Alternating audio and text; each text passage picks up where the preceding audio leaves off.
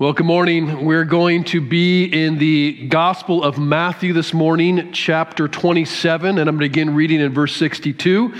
Uh, as you're turning there, just want to wish you a happy resurrection. Uh, excited to be bringing God's word to you this morning. The Gospel of Matthew, chapter 27, verse 62, begins like this. It says, The next day, that is, after the day of preparation, the chief priests and the Pharisees gathered before Pilate and said, Sir, we remember how that impostor said, while he was still alive, After three days I will rise. Therefore, order the tomb to be made secure until the third day, lest his disciples go and steal him away and tell the people he is risen from the dead, and the last fraud will be worse than the first. Pilate said to them, You have a guard of soldiers. Go make it as secure as you can. So they went and made the tomb secure by sealing the stone and setting a guard. And now, after the Sabbath, toward the dawn of the first day of the week, Mary Magdalene and the other Mary went to see the tomb. And behold, there was a great earthquake, for an angel of the Lord descended from heaven and came and rolled back the stone and sat on it. His appearance was like lightning, and his clothing white as snow. And for fear of him, the guards trembled and became like dead men. But the angel said to the women, Do not be afraid, for I know that you seek Jesus who is crucified. He is not here, for he has risen, as he said. Come see the place where he lay.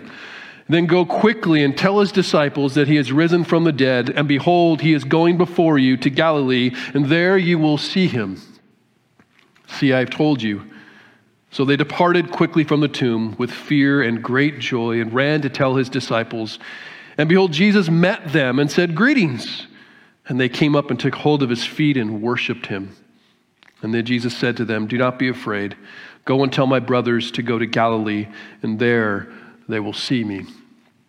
While they were going, behold, some of the guard went into the city and told the chief priests all that had taken place. And when they had assembled with the elders and taken counsel, they gave a sufficient sum of money to the soldiers and said, Tell people his disciples came by night and stole him away while we were asleep. And if this comes to the governor's ears, we will satisfy him and keep you out of trouble. So they took the money and did as they were directed. And this story has been spread among the Jews to this day. This is God's word. Now, the resurrection of Jesus is the most important event in the history of the world. See, nearly 2,000 years ago, the Son of God took on human flesh and became a Jewish man. And after living most of his life in relative obscurity as a Nazarene carpenter, at age 30, after being baptized, he began a three year journey around Palestine, preaching about the kingdom of God, teaching parables, healing the sick, and helping the demon possessed. As he began his last week of mission on earth. He entered the city of Jerusalem, heralded as the long awaited king by the crowds. But by Thursday evening, he had been betrayed by his disciple, arrested like a criminal, falsely accused by those who were really his pastors, and abandoned by his best friends. On Friday, he was unjustly sentenced, viciously mocked, brutally beaten, and shamefully crucified at the hands of Roman executioners because of the accusations of his own people. Jesus had been seen as a threat, a threat to everyone in earthly power, everyone who had position, everyone who was prosperous. But at 3 p.m. on Friday afternoon, Jesus, Jesus of Nazareth was dead and everyone knew it. The governor Pilate knew he was dead. The Jews who delivered him knew he was dead. The soldiers who executed him knew he was dead. And the women who helped bury him in a rich man's tomb knew he was dead.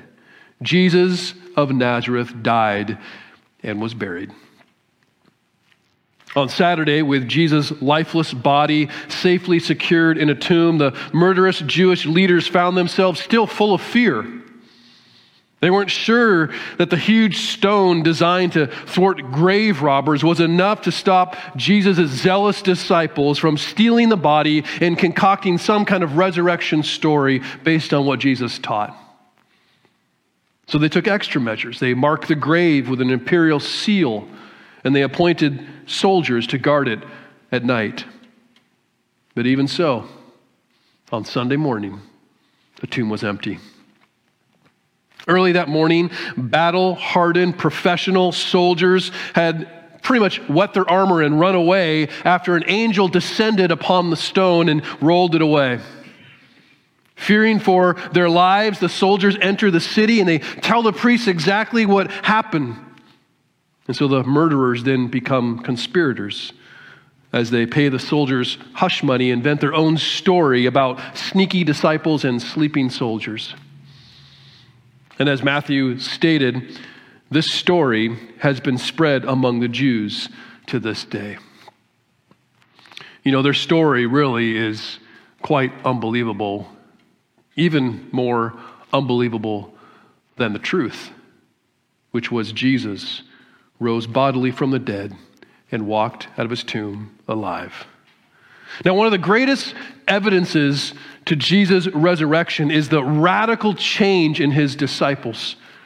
The resurrection is the event that transformed confused and heartbroken and fearful, cowardly disciples into courageous leaders and martyrs. And through their radical lives and many of their fantastic deaths, we see how unshakable their belief was in the resurrection of Jesus and that it gave them something more powerful even than the threat of death. That something was hope. You see, hope is perhaps one of the most powerful things we can have. And simply, hope is conviction derived from the certainty of something happening. Hope filled conviction can influence, even govern how we think, how we feel, how we perceive, and even how we act in the worst of circumstances. Hope has that much power. And Christian hope, in particular, is fundamentally different than any other kind of hope in the world. See, there's a very large difference between great hope and what I would call the greatest or greater hope. See, before the crucifixion, the disciples did have, have great hope. See, they had dreams and they had expectations based on what they could see and what they could understand and what they could imagine about the future and about what Jesus had taught. And despite Jesus' very plain language, what is certain is that they didn't expect Jesus to rise from the dead because they never actually expected him to die. Like other Jews, they expected God's king to arrive and to establish an earthly kingdom. As the first followers of the Messiah, they expected to share the reign with him. They expected Jesus to depose the hypocritical religious leaders. They expected Jesus to overthrow idolatrous Rome. They expected Jesus to assume the throne of David forever. They believed this so strongly that they shared a Passover with Jesus. And as they did, they argued over who would be regarded as the greatest in Jesus' royal entourage. See, the disciples had great hope. And their past experiences, really up until Friday, rightly led them to believe that everything that they expected would come true. Jesus had turned water into wine. Jesus had caused the blind to see. Jesus had helped the lame to walk. Jesus had walked on water. He had fed thousands of people with a kid's lunch. He had healed the sick, even from miles away. He had brought the dead to life. But all of their hopes were earthly. All of their expectations were based on their own understanding. All of their plans were really quite self concerned. As Jesus told Peter, who had rebuked him, right? Peter had rebuked Jesus when Jesus first told his disciples that he would suffer and die.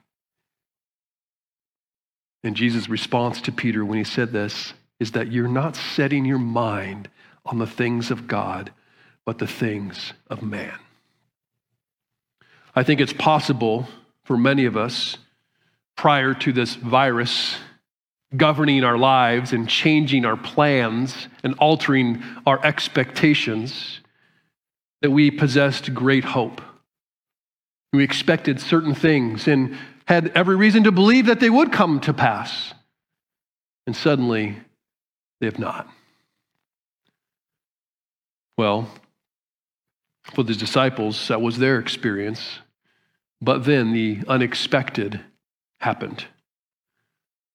Within hours of singing with Jesus, wondering about their place in his court, all earthly expectations and hope they had was taken away.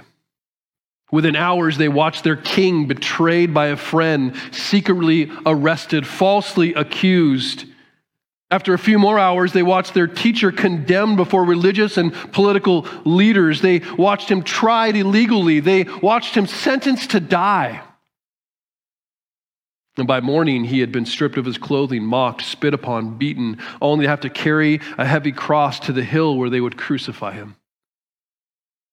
Finally, the few disciples that followed cringed as Romans nailed their naked Lord to the cross to die like a common criminal.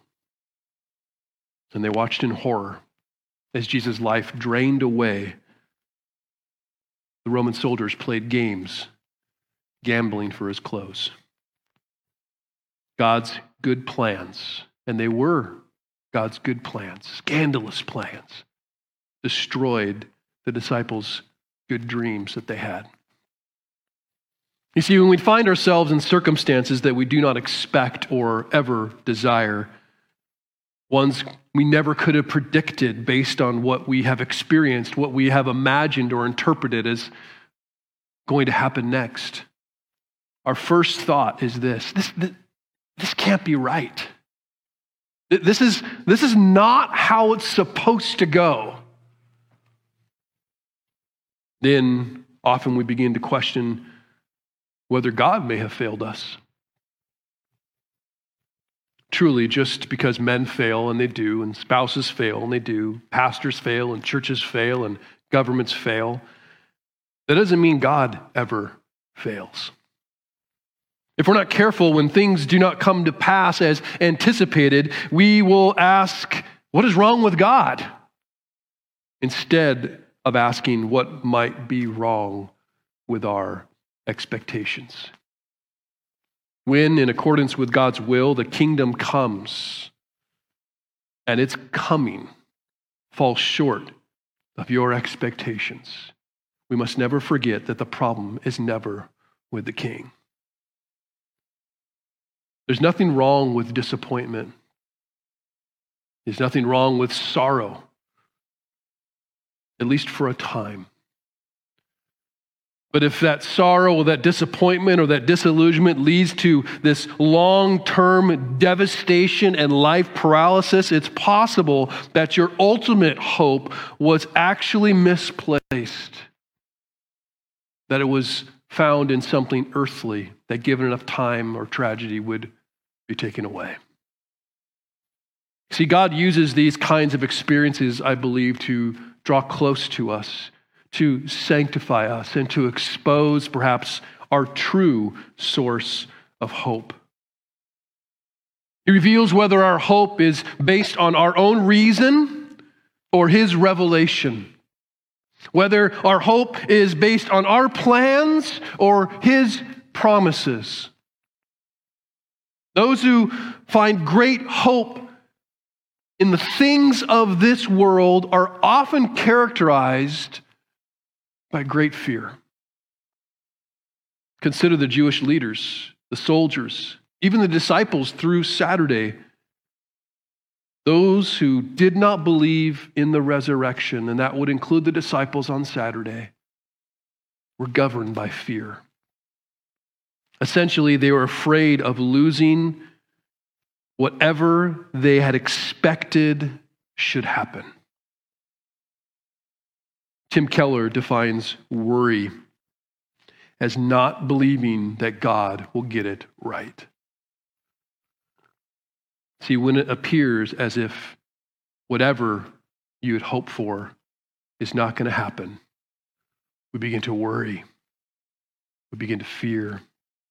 And in dealing with that fear, we do many things, but one thing that we often do is sin in an effort to try and make it right according to what we believe.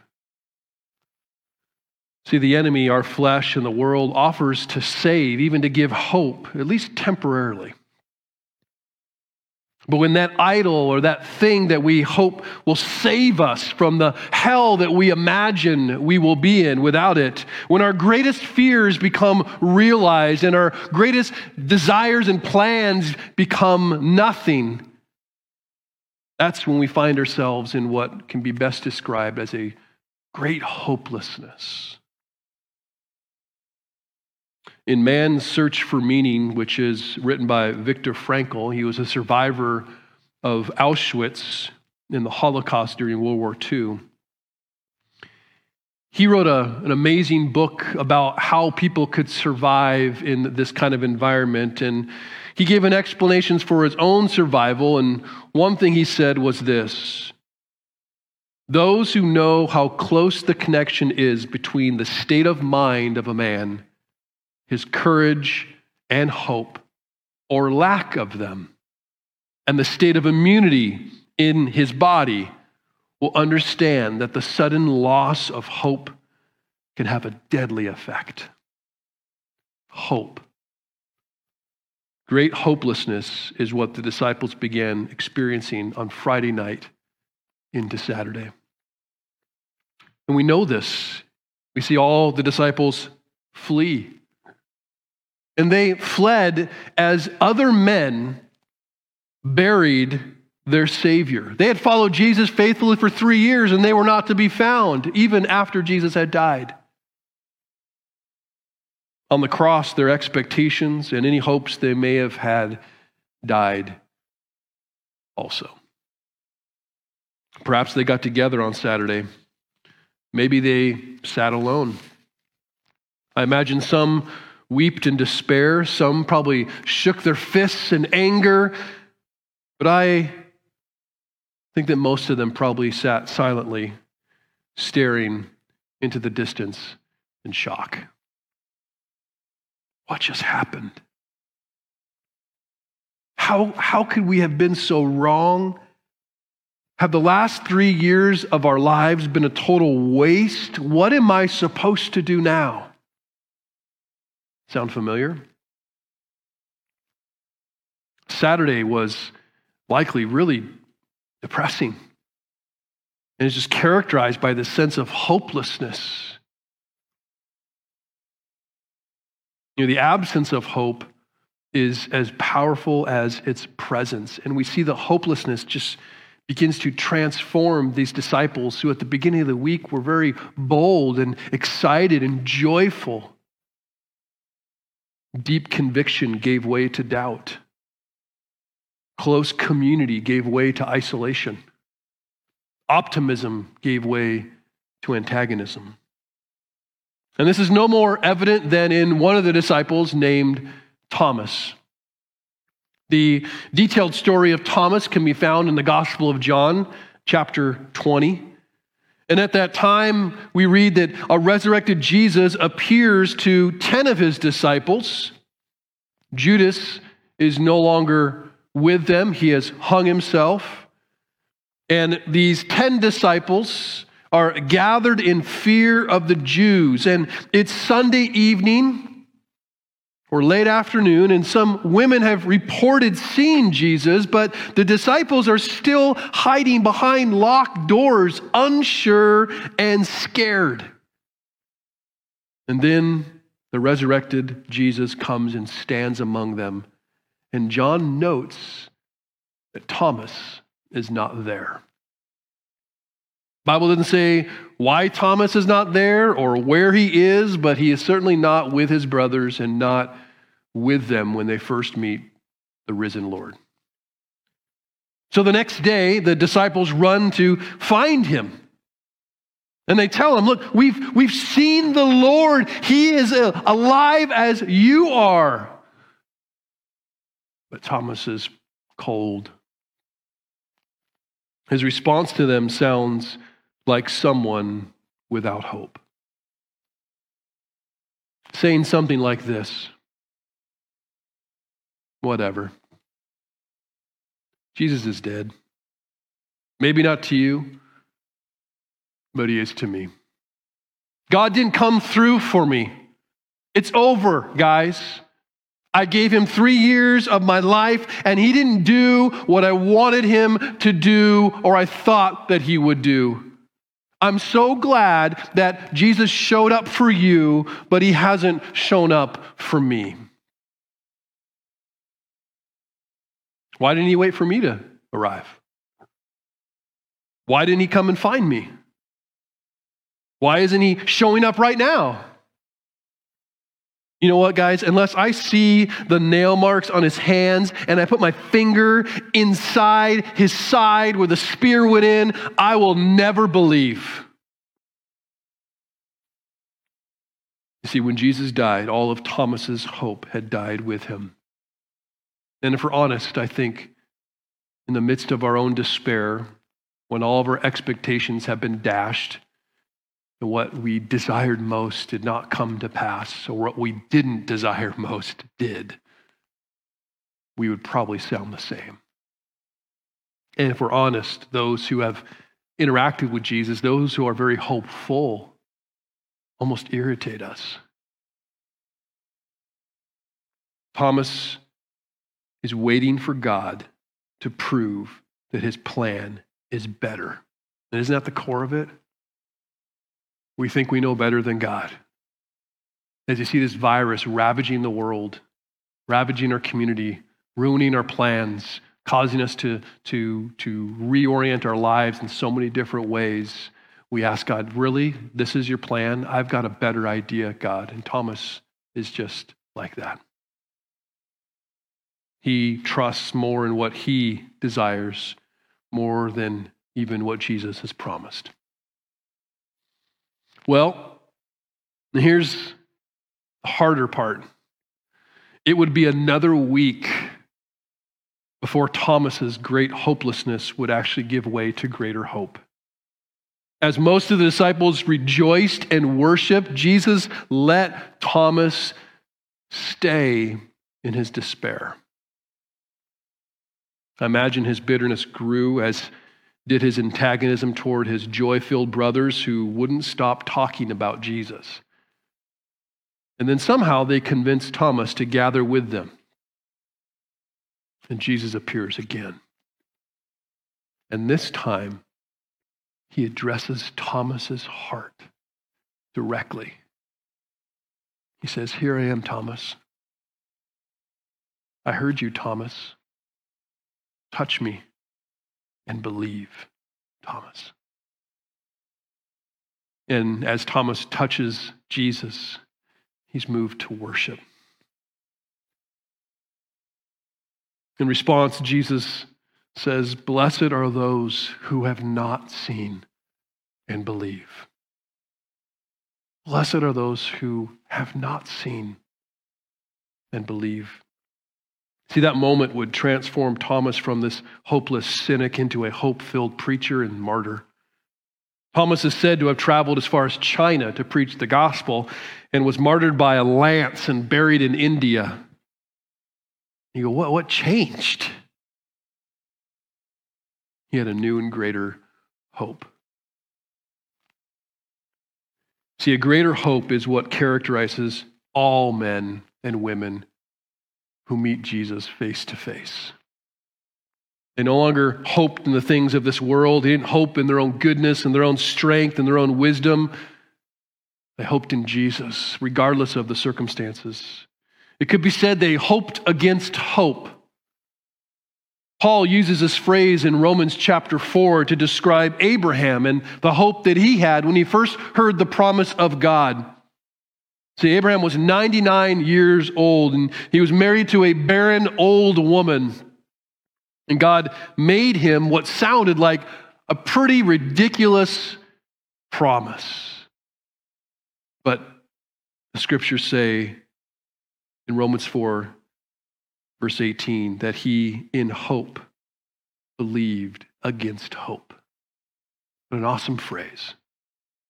And explains he believed hope, he believed against hope that he should become the father of many nations as he had been told, so shall your offspring be. He didn't weaken in faith when he considered his own body, right? What he saw, which was as good as dead since he was about 100 years old, or when he considered the barrenness of Sarah's womb. No unbelief made him waver concerning the promise of God, but he grew strong in his faith as he gave glory to God, fully convinced that God was able to do what he had promised. Paul writes, That is why his faith, faith was counted to him as righteousness. Now, hear what Paul says in verse 23 but the words it was counted to him were not written for his sake alone, but for ours also, saying, It will be counted to us who believe in him who raised from the dead Jesus our Lord. You see how it's connected to the resurrection? Who was delivered up for our trespasses and raised for our justification. The foundation and the source of our hope is found in the resurrection of Jesus. See, the truth of the resurrection gives us hope when there is no reason to reasonably have it. When reality falls short of expectations, the Christian does not ask, What am I going to do now? But the Christian says, What is God doing now? The world's hope is based on what is seen. Christian hope is based on what is unseen. The world's hope is based on what can be reasoned. Christian hope is based on what is revealed. The world's hope is based on things that can be lost, but the Christian hope on that which can never be taken away, even in death. A greater hope is a hope that sees beyond the loss of Friday, gets you through the depression and disillusionment of Saturday, and fills you with the joy of life and expectation of Sunday. It's the hope in a living Savior who never ceases to declare that even if you lose everything you have in the world, He says, I will never lose you. Wow, the resurrection gives me hope to be believed when there is no hope to be seen. I'm not hoping in my circumstances, but His promises. I don't know about you, but I'm not hoping in my goodness, but His grace.